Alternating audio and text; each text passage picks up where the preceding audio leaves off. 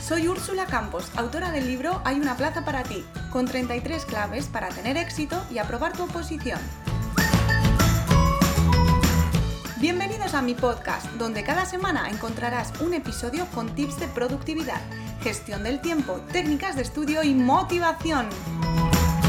Porque para aprobar una oposición no solo necesitas estudiar, y aquí hablaremos de todo lo que te preocupa, entrevistaré a expertos y conocerás las historias que necesitas para inspirarte y seguir adelante.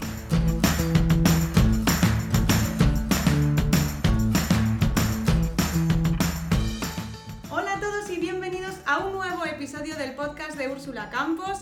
Una semana más, aquí estamos nuestra cita del lunes. Hoy me acompaña una invitada especial. Ella es Asun y es Policía Nacional. Bienvenida, Asun. Hola, bienvenidos a todos.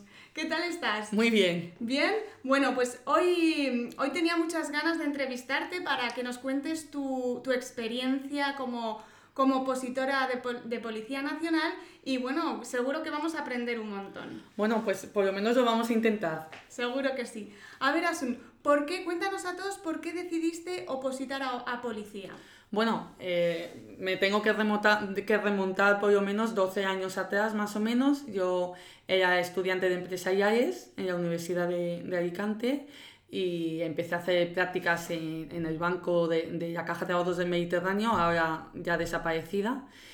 Y empecé a trabajar y me di cuenta que el trabajo no era lo que yo esperaba y estaba un poco frustrada. Entonces, en la biblioteca donde íbamos a estudiar todos, habían compañeros que, que estudiaban para la Policía Nacional y uno de ellos, que era muy amigo mío, me dijo que a ese año habían salido muchas plazas y que no, tenía, no perdía nada en, en intentarlo. Entonces, eh, sí que es verdad que estuve un año, un curso escolar entero eh, pla- planteándolo. No, no fue pensado y, y hecho. O sea que ese amigo tuyo te lo comentó, te, te dio un poco, te plantó la semilla, digámoslo así, y tú estuviste un año pensándotelo. Sí, estuve un año porque yo fumaba, no hacía absolutamente nada de ejercicio, entonces no quería tirarme a la piscina sin, sin comprobar antes si estaba llena o, o por lo menos medio llena. Y me puse un- un- unos, unos pequeños objetivos a cumplir y si pasado ese año los objetivos que me había marcado los cumplía, entonces ya me planteaba seriamente eh, eh, apuntar en una academia, a un preparador físico y bueno, así lo hice. ¿Y qué, eh, qué objetivos eran esos objetivos de ese primer año de preparación? Pues sobre todo, para mí el más importante era dejar de fumar. Ajá, ¿y lo conseguiste? Sí, sí, dejé de fumar y, y empecé a hacer algo, no mucho, pero sí algo de deporte para ver hasta dónde eh, aguantaba.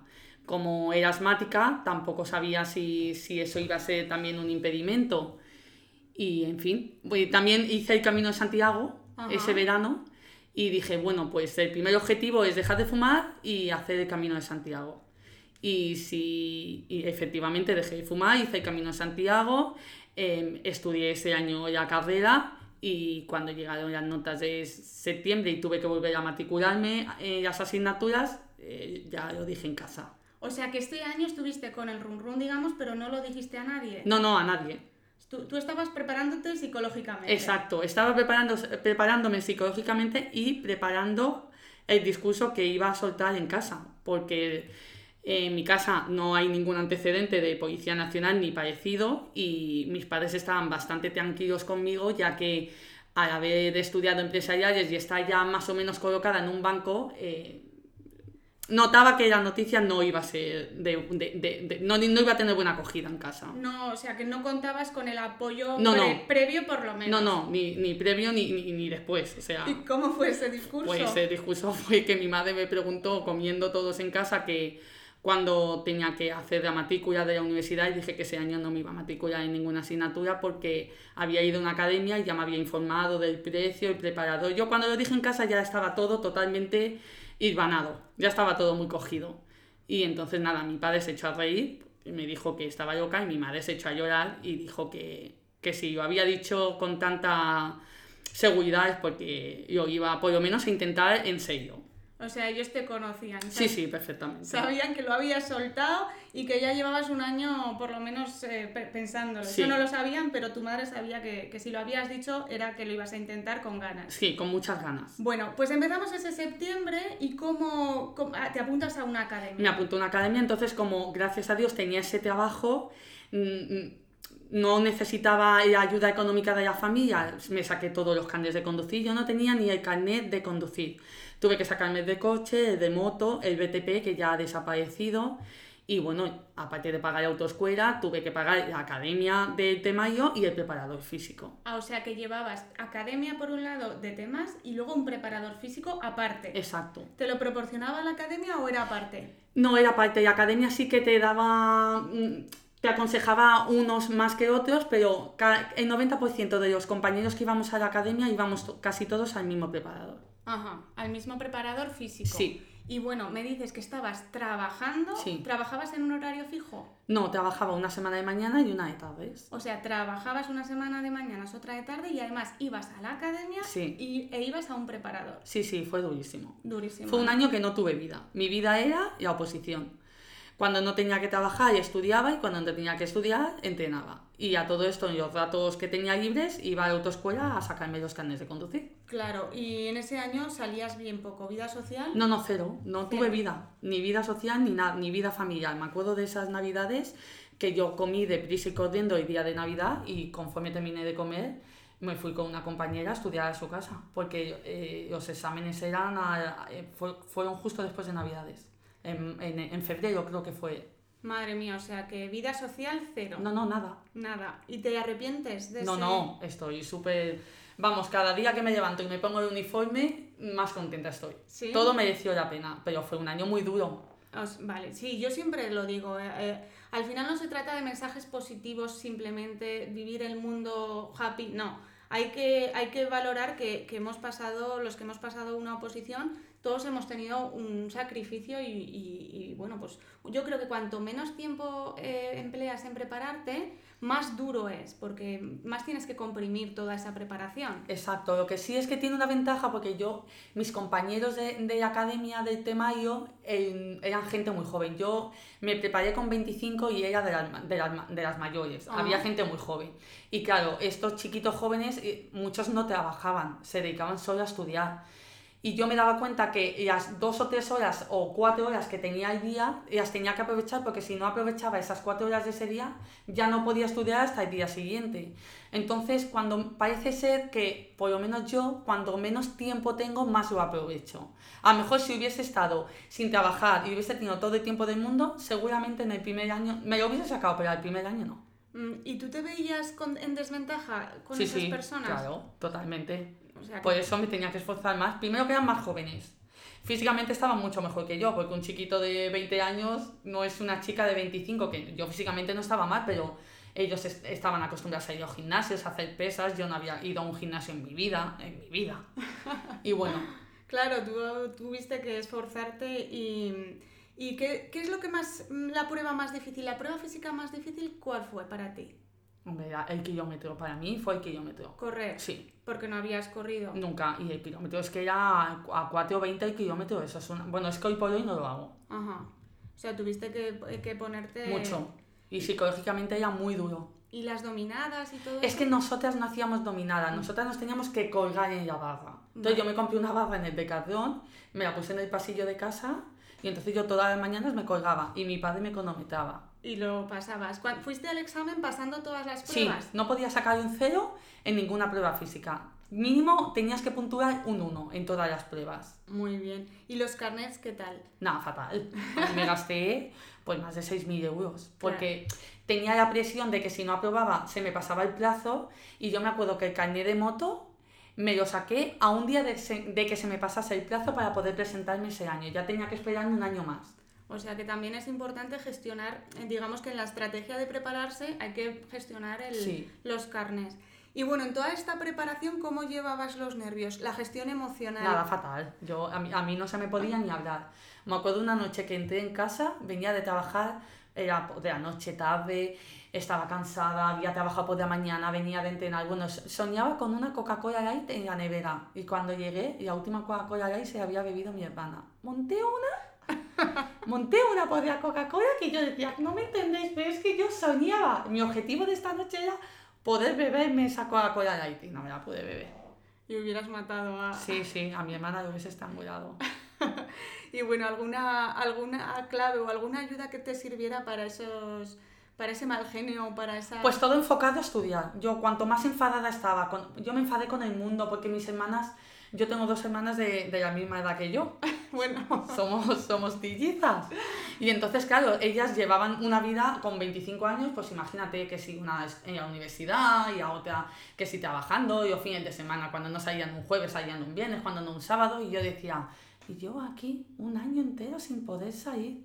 Y estaba muy amargada. Pero es que todo, lo, todo lo, lo, enfocaba a, a, a esto tiene una fecha de, de, de, caducidad y es tu peaje. Y el día que lo apruebes, porque yo tenía claro que tarde o temprano iba a probar, el día que lo apruebes vas a recoger lo que estás sembrando. Así que olvídate de lo que están haciendo ellas y céntrate Claro, es que además al ser trillizas siempre habrías llevado una vida muy paralela, muy parecida. Totalmente igual. Todas íbamos a la universidad, todas estudiábamos, todas salíamos de marcha. Y, y en ese momento tú te, te, te desmarcaste por completo. Hmm. Bueno, ¿y ellas, ellas qué decían?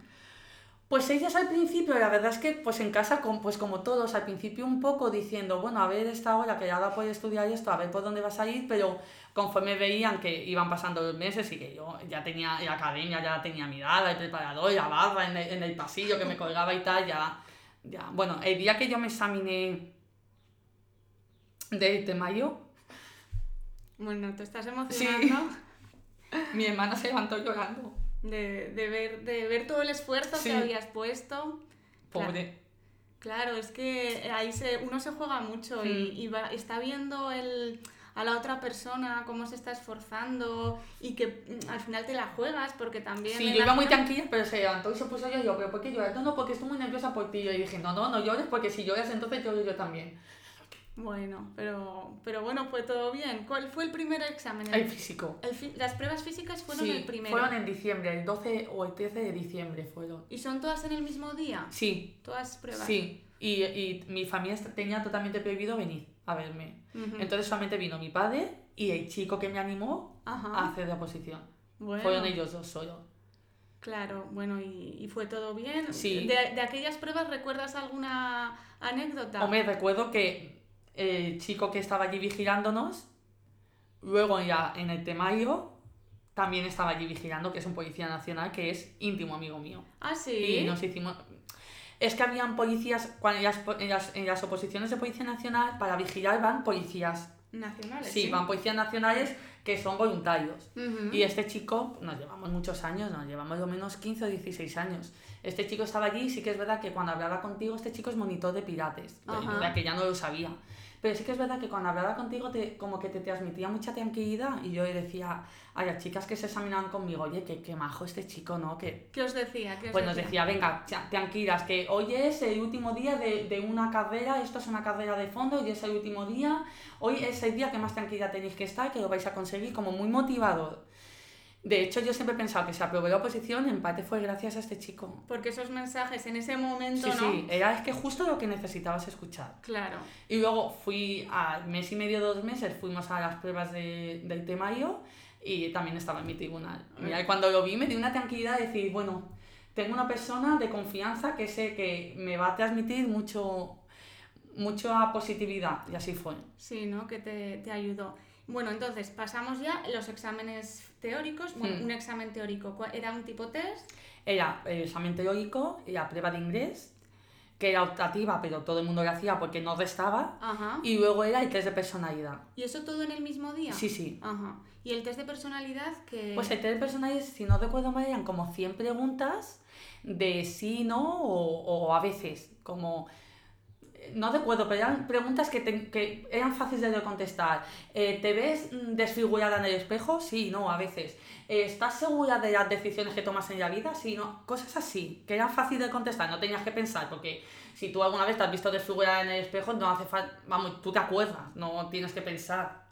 Eh, esa pregunta yo no, no sabía. Sí, porque eran preguntas que habían hecho psicólogos, Vale, para ver si tenías alguna especie de... de Enfermedades- trastorno Ajá. mental o algo así. Era, Vale. ya, no, ya se esperábamos, le esperábamos Vale, ese tipo de en la, preguntas. en la academia también nos preparan Sí, ese sí. tipo de... Sí, sí, Vale. y luego los psicotécnicos también, había psicotécnicos. ¿Ese mismo día era Sí, sí, psicotécnico? el temario todo era el mismo día. Vale. ¿Y, en el, ¿Y el psicotécnico qué significa? Psicotécnicos son pruebas también mm, tipo problemas matemáticos. Es que hace tantos años. eh, mm, también de figuras, que falta una figura y de las tres que hay, cuál iría en este puzzle, cosas Ajá. así. Y todo eso os prepara. Sí, sí, todo eso preparado. Madre todo. mía, o sea que vais un día y hacéis el examen del temario, el inglés y el psicotécnico. Mm. Vale, y todo eso vas y lo apruebas también. También. Bueno, yo tengo que decir que las pruebas físicas las aprobé con un 5. Bueno, Y el temario lo aprobé con un 5,1. O sea, yo de mi, de mi año, que fue la promoción que más grande ha habido, o sea, yo tuve suerte. En una posición siempre está el factor suerte. ajá. Y yo sí que estudié, y luego estuvo el factor suerte a mi lado. Porque de, de, de, de 5.500 plazas, que son las que más plazas han salido nunca, Ujú. yo, a mí me sobraron 16. Yo fui a 5.480 y no sé qué. Bueno, pues te sobraron 16. Me sobraron 16. Hombre, pero a ver, eso dice mucho de ti también, ¿no? Que, que aceptas esa, esa situación. Hombre, ¿qué voy a hacer? Bueno, y lo llevas con humor. Hombre, fuimos a mí me 40, parece- fuimos 40.000 o así los que eso nos que da- Sí que es verdad que hay mucha gente que echa la inscripción y luego no se presenta. No se prepara. Pero en la IFA yo me presenté en un recinto ferial que hay en Alicante, que es la IFA, y en el tema iba por comunidades autónomas. Yo tuve suerte que en mi año había había en, en mi- Sede. sede, exacto, no encontraba la palabra, sede en Alicante, entonces no tuve que desplazarme a ningún sitio. Que eso también es una ventaja, porque el poder dormir de anoche de antes en casa te da mucha tranquilidad también. Con tu familia y Exacto. con, en tu sitio, sí. Pero en la IFA yo no recuerdo mal si éramos más de 10.000 personas. Una o sea, una barbaridad. Claro, y de, de toda esa academia que hemos nombrado al principio, ¿aprobasteis todos? No, no, no. Pero sí que, sí que hubo un, un porcentaje muy alto. A lo mejor aprobaríamos un 70, un 80% lo aprobamos. Bueno, eso también lleva mucha alegría, ¿no? Ver Sí. a los compañeros Sí, que... sí, sí, sí. ¿no? Sí. Muy bien. Bueno, pues entonces, hemos aprobado ya el psicotécnico y todos esos, te sobraron 16 plazas y ya estás... No, no, yo aprobé psicotécnico y luego tenía la entrevista personal. Vale, ahí quería llegar. Y, Y esa entrevista personal que... Tenía que irme a Madrid. Ahí, te Entonces, vas a Madrid. Me voy sola, sin mi familia y sin nada. Y entonces allí tenía una amiga que, que estaba estudiando Derecho y era militar. Ujú. Y dije, oye, por lo menos ven cuando salga de la entrevista, encontrarme allí a alguien, porque y me dijo, sí, sí, yo voy a, dime a qué hora sales y yo voy. Y nada, teníamos que ir con un traje de chaqueta, iba yo muy mona y tal. Y, y nada, llegué a la entrevista, te- ahí te hacían unas pruebas médicas, te hacían ah, de orina, Ah. de la vista, Vale. luego pasabas la revisión médica, el, el médico te desnudaba para ver si tenías alguna malformación o Ajá. algo. Y luego te ibas a un pasillo, que habían unas luces en el pasillo y cada habitación tenía una luz roja y verde. Había una silla en la puerta, tú te tenías que sentar y cuando la luz se ponía verde, entonces tenías que tocar la puerta y entonces entrabas. Vale, un momento. Antes de hemos ya tenemos nuestra luz lu- nuestra luz verde para entrar, Hmm. pero antes de eso, ¿tú te preparaste el- la entrevista personal? Sí, yo me la preparaba con un psicólogo que nos aconsejaron en la academia. ¿Y qué tal fue esa Pues preparación? horrible.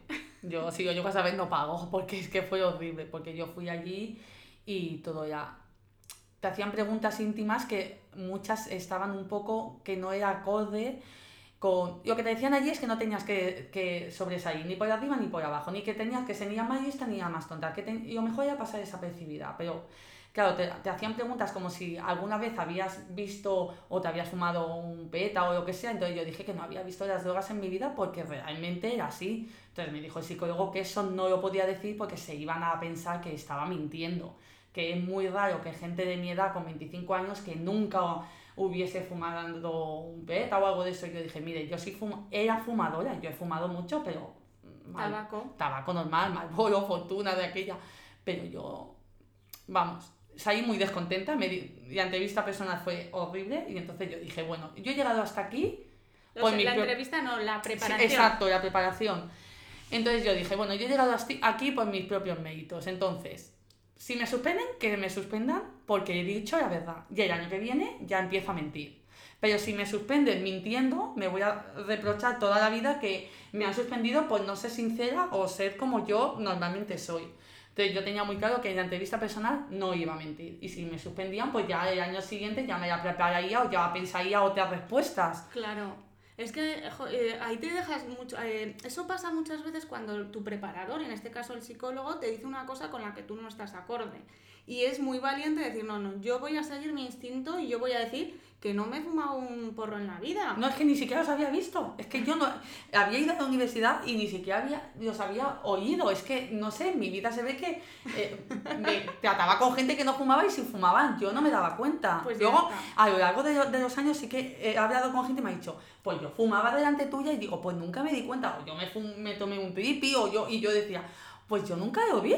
Pues ya está, pues es que ¿por qué tenías que mentir, no? Es que al final, pues bueno, es verdad, todo el mundo no tenemos por qué vivir las mismas experiencias. Y entonces tú dijiste, a la porra lo que me diga el psicólogo, yo voy a hacer lo que creo que tengo que hacer y al año que viene si suspendo ya miento. Exacto. y digo que me he fumado. Exactamente, digo, bueno, pues si tengo que mentir, mentiré, pero este año no, este año no voy a mentir, porque he llegado a la primera hasta el último paso, no le voy a fastidiar en el último paso, y Claro. así fue. Y así fue. Bueno, volvemos a la- al pasillo este, sale la, La luz verde. la luz verde y ¿qué y haces? para allá que entonces yo, yo entré como los Miura, porque me decían, tú entré decidida, fíjate si no entré decidida que conforme llegué me acerqué la mesa, la silla a la mesa y, y me dijo la entrevistadora, era una chica, me dijo, no, no, no se ponga tan cerca, a- a- aléjese un poco, porque claro, ella también quería ver las formas de cómo yo movía las manos, cómo tenía las piernas, claro, al sentarme tan cerca, ella no lo veía. Eso me di cuenta luego porque la analicé.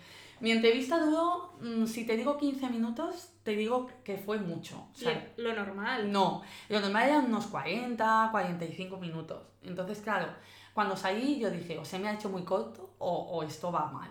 Porque no puede ser. Yo, cua- cuando sales y comentas con los demás, ¿qué, ¿qué caso práctico te han puesto a ti? Yo dije, ¿caso práctico? A ti no te pusieron ningún caso Ninguno. práctico? ¿Cómo fue la entrevista? Nada, me preguntaron que por qué había decidido ser policía, que tenía un trabajo estable, que cómo me dejaba un trabajo estable para un trabajo que ni siquiera conocía. ¿Y qué les contestaste? Pues les dije, no sé si me va a gustar ser policía.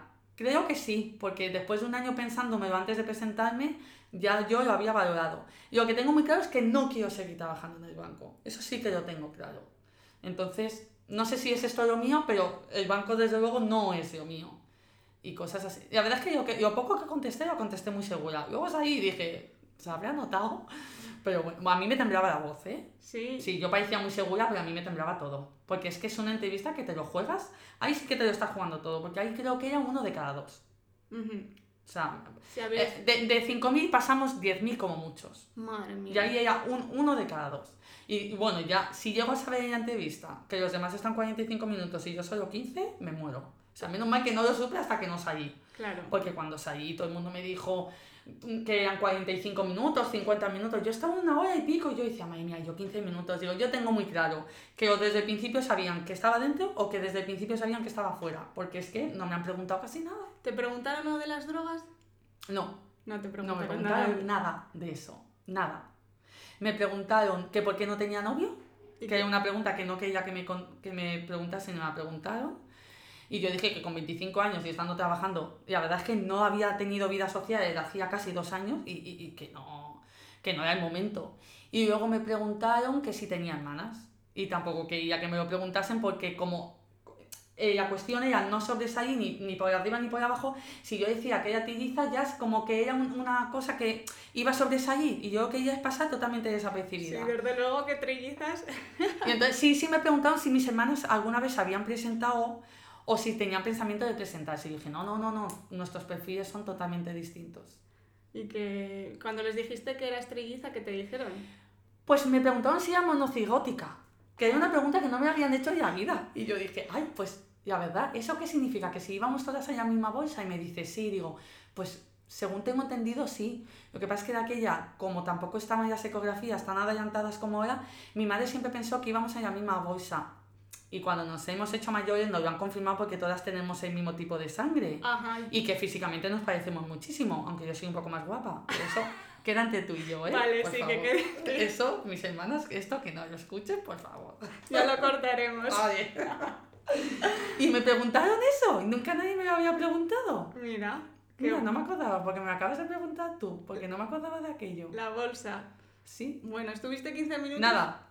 Fíjate, contándote lo tardo más. La verdad es que en la entrevista personal se tienen que pasar muchos nervios porque pues cada uno tiene sus inseguridades y tú tenías algún miedo o alguna Mira, inseguridad. yo tenía dos inseguridades. Una era que en, una de las pruebas médicas yo no veía bien, pero tenía tan poquito que no me podía operar.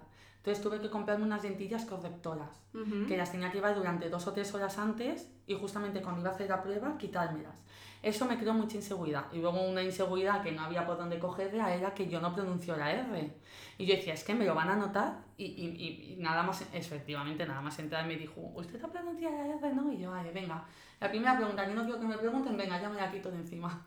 Fue lo primero que me preguntaron. Y aún sin pronunciar la R, Sí, no le dieron, la verdad, yo pensaba que era un motivo de exclusión, pero no le dieron mucha importancia. ¿tú qué explicaste? ¿Dijiste algo? No, dije que cuando era pequeña, dije, verdad, que cuando era pequeña mis hermanas y yo íbamos a una logopeda, pero que una de mis hermanas se lo tomó muy en serio y consiguió corregir ese defecto, pero que la otra y yo que teníamos mucha personalidad y que nunca nos produjo ninguna Ningún... trauma ni nada de nada. O sea, que, que eh, si hay alguna persona que por algún motivo de estos, pues por ejemplo lo de la vista o lo de la pronunciación, que se lo esté pensando, bueno, pues en tu caso Sí, no sí. fue un motivo de No, exclusión. no, no. al Aparte yo, a ver, antes de presentarme también me leí todas las- Ajá, los motivos claro. de, de- que eran de excluyentes y tal, y eso no aparecía, pero entiendo, si yo fuese entrevistadora, me aparecen dos chicas exactamente iguales y una pronuncia la R y la otra no, yo siempre cogería a la que pronuncia bien, porque ¿por qué voy a coger a una chica que no sabe hablar bien? Pero bueno, se ve que yo creo que les guste, no sé por qué, la verdad. Sí, pues a lo mejor pues eso, tu carácter y tu Sí, personalidad. sí tengo mucho carácter, eso lo tengo que decir. Y a- aprobaste esa entrevista personal Sí, y cómo lo celebraste. Bueno, yo creo que ha sido uno de los días más felices de toda mi vida. ¿Sí? Porque además yo tengo otra anécdota y es que dos días antes de que saliesen las notas, me llamó un amigo de mi padre, mm, por llamarlo de alguna forma, porque el amigo no era nada. Bueno, que esto va a quedar grabado. Ya, ya, pero no voy a dar nombres y apellidos. Y bueno, en realidad no era amigo, era como un conocido que su hermana trabajaba en el ministerio, bueno, un rollo macabro que contó. Y contó que habían salido las listas y que yo no estaba dentro de la lista.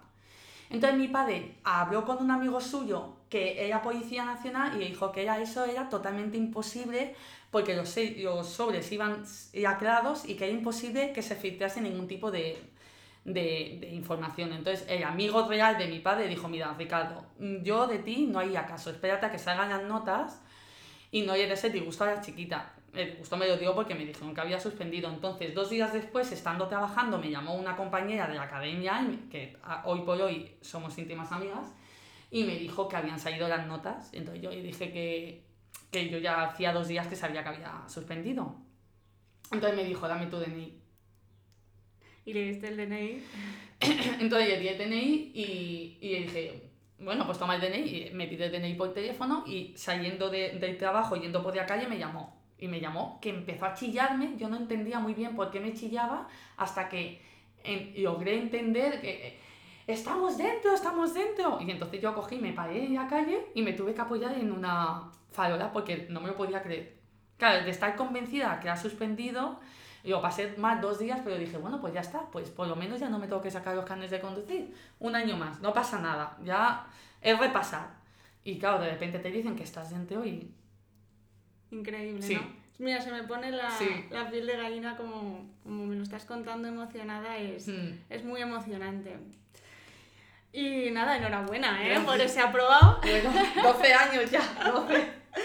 Y bueno, entras, cuando entras de policía ya entras directamente a patrullar. No, no, estuvimos... Bueno, eso se hace muy pesado porque las notas salieron como la, la última semana de junio o principios de julio. Y yo hasta el 16 de febrero no ingresé en la escuela, en Ávila. Pues, Vale, o sea que luego estuviste todo ese tiempo que se te hizo eterno. Se me hizo eterno, entonces yo seguí trabajando. Ajá. Seguí trabajando Y, pero ya claro, iba a trabajar con una tranquilidad que ya me importaba muy poco el banco y me importaba muy poco mi jefe, me importaba todo poco. Porque tú tenías ahí una autoestima y un apoyo y un... Claro, entonces yo lo dije en el trabajo y como estaba indefinida me pedí una excedencia, pues si acaso llegaba Ávila, ya que yo no era lo que yo me imaginaba, lo que fuese. Ajá. Y entonces me compré un coche, y lo llené Y marchaste y a me fui para Ávila. Madre mía. Y aquello sí que fue una experiencia inolvidable. ¿Y cuántos meses estuviste ahí? Pues estuvimos hasta de febrero hasta julio, Ajá. hasta el día de hasta el día de Santiago. 25 de julio. Sí, Muy bien. hasta ahí. O sea que ello fue una experiencia increíble. Sí, Y ya una vez de, de, que estás en Ávila, pasas toda esa formación, ¿pasas de prácticas o...? claro, ahora ya no, ahora porque ahora son nueve meses. En mi, en mi año, como éramos tantísimos, la, la promoción se partió por la mitad.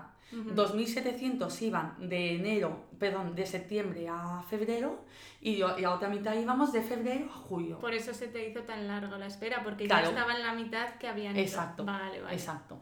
Pero mejor, porque así paso menos tiempo en Ávila. Porque a mí la Academia de la Vida no me gustó nada. Estaba deseando salir de allí. La experiencia buena, pero lo- Sí, estaba pero muy lejos de tu casa. ¿no? Estaba muy lejos, luego yo nunca había salido de casa para nada. Era la primera vez que, la primera que se iba de casa era yo. Claro. ¿Sabes? Eran muchos sentimientos y luego que estaba muy lejos. Yo venía todos los fines de semana. Menos el último mes que dije o me quedo o no apruebo y Porque tenías que... tenéis que muchísimo. En estudiar Ávila es donde más hay que estudiar. Más que la oposición. Mucho más. Mm, atentos a, a navegantes. Hay que estudiar, que todo el mundo me decía, no, en Ávila, y, todo el mundo, yo decía, en Ávila ya estamos todos dentro, ya decía, no, no, hay gente que no jura, de hecho, yo sé de gente que hasta en Ávila y no lo ha pasado. Ah, jolín. En Ávila hay que estudiar, bueno, te dan libros y todo, es como si, es como, como si estuvieses en la universidad, Ah, que tienes tu, como si fuese un colegio mayor, y ahí tienes, tienes que seguir pasando pruebas físicas. O sea, tuve que volver a hacer el kilómetro, bueno, un rollo. Pero bueno, muy bien, muy bien. La experiencia en general es positiva. Muy positiva, Y claro. te prepara también de alguna manera psicológicamente. Por ¿no? supuesto, que para Ya. mí era lo que más necesitaba, Claro. prepararme para enfrentarme a situaciones en la calle que, que yo no había salido nunca de casa y bueno, te dan el arma, te enseñan a disparar, defensa personal, poner los grilletes, la defensa, en fin. Claro, me estás dejando. Bueno, y cuando te, lo mejor de la vida, lo mejor, cuando llegas, extiendes los brazos y te dan el uniforme. El momento de estar en tu habitación y ponerte el uniforme por primera vez y decir, bueno, ya estoy aquí. Y te ves el escudo de España en el, en el, en el brazo y, y, y la placa en, en el pecho y dices, bueno, ha merecido la pena. Ha merecido la Sí. pena. Jo, yo creo que ahí podríamos acabar ya la entrevista, ¿no? Bueno, pues perfecto. Ha merecido la pena. Sí, sí. Muchísimas gracias. A ti. Muchísimas gracias, Asun, por abrirnos tu, tu corazón. Me has, me has emocionado varias veces. Gracias. No sé si se transmitirá, pero muchísimas gracias. Bueno, a vosotros por darme esta oportunidad de a la gente, a los futuros compañeros y a la gente que está ahora mismo estudiando una posición que es muy complicado, que bueno, que es, todo es que si se quiere, se puede, hay que pagar un peaje, como todo en la vida, pero merece la pena. Pues muchas gracias, Asun. De nada. Gracias por escuchar este podcast. Si te ha gustado, no olvides suscribirte y compartirlo.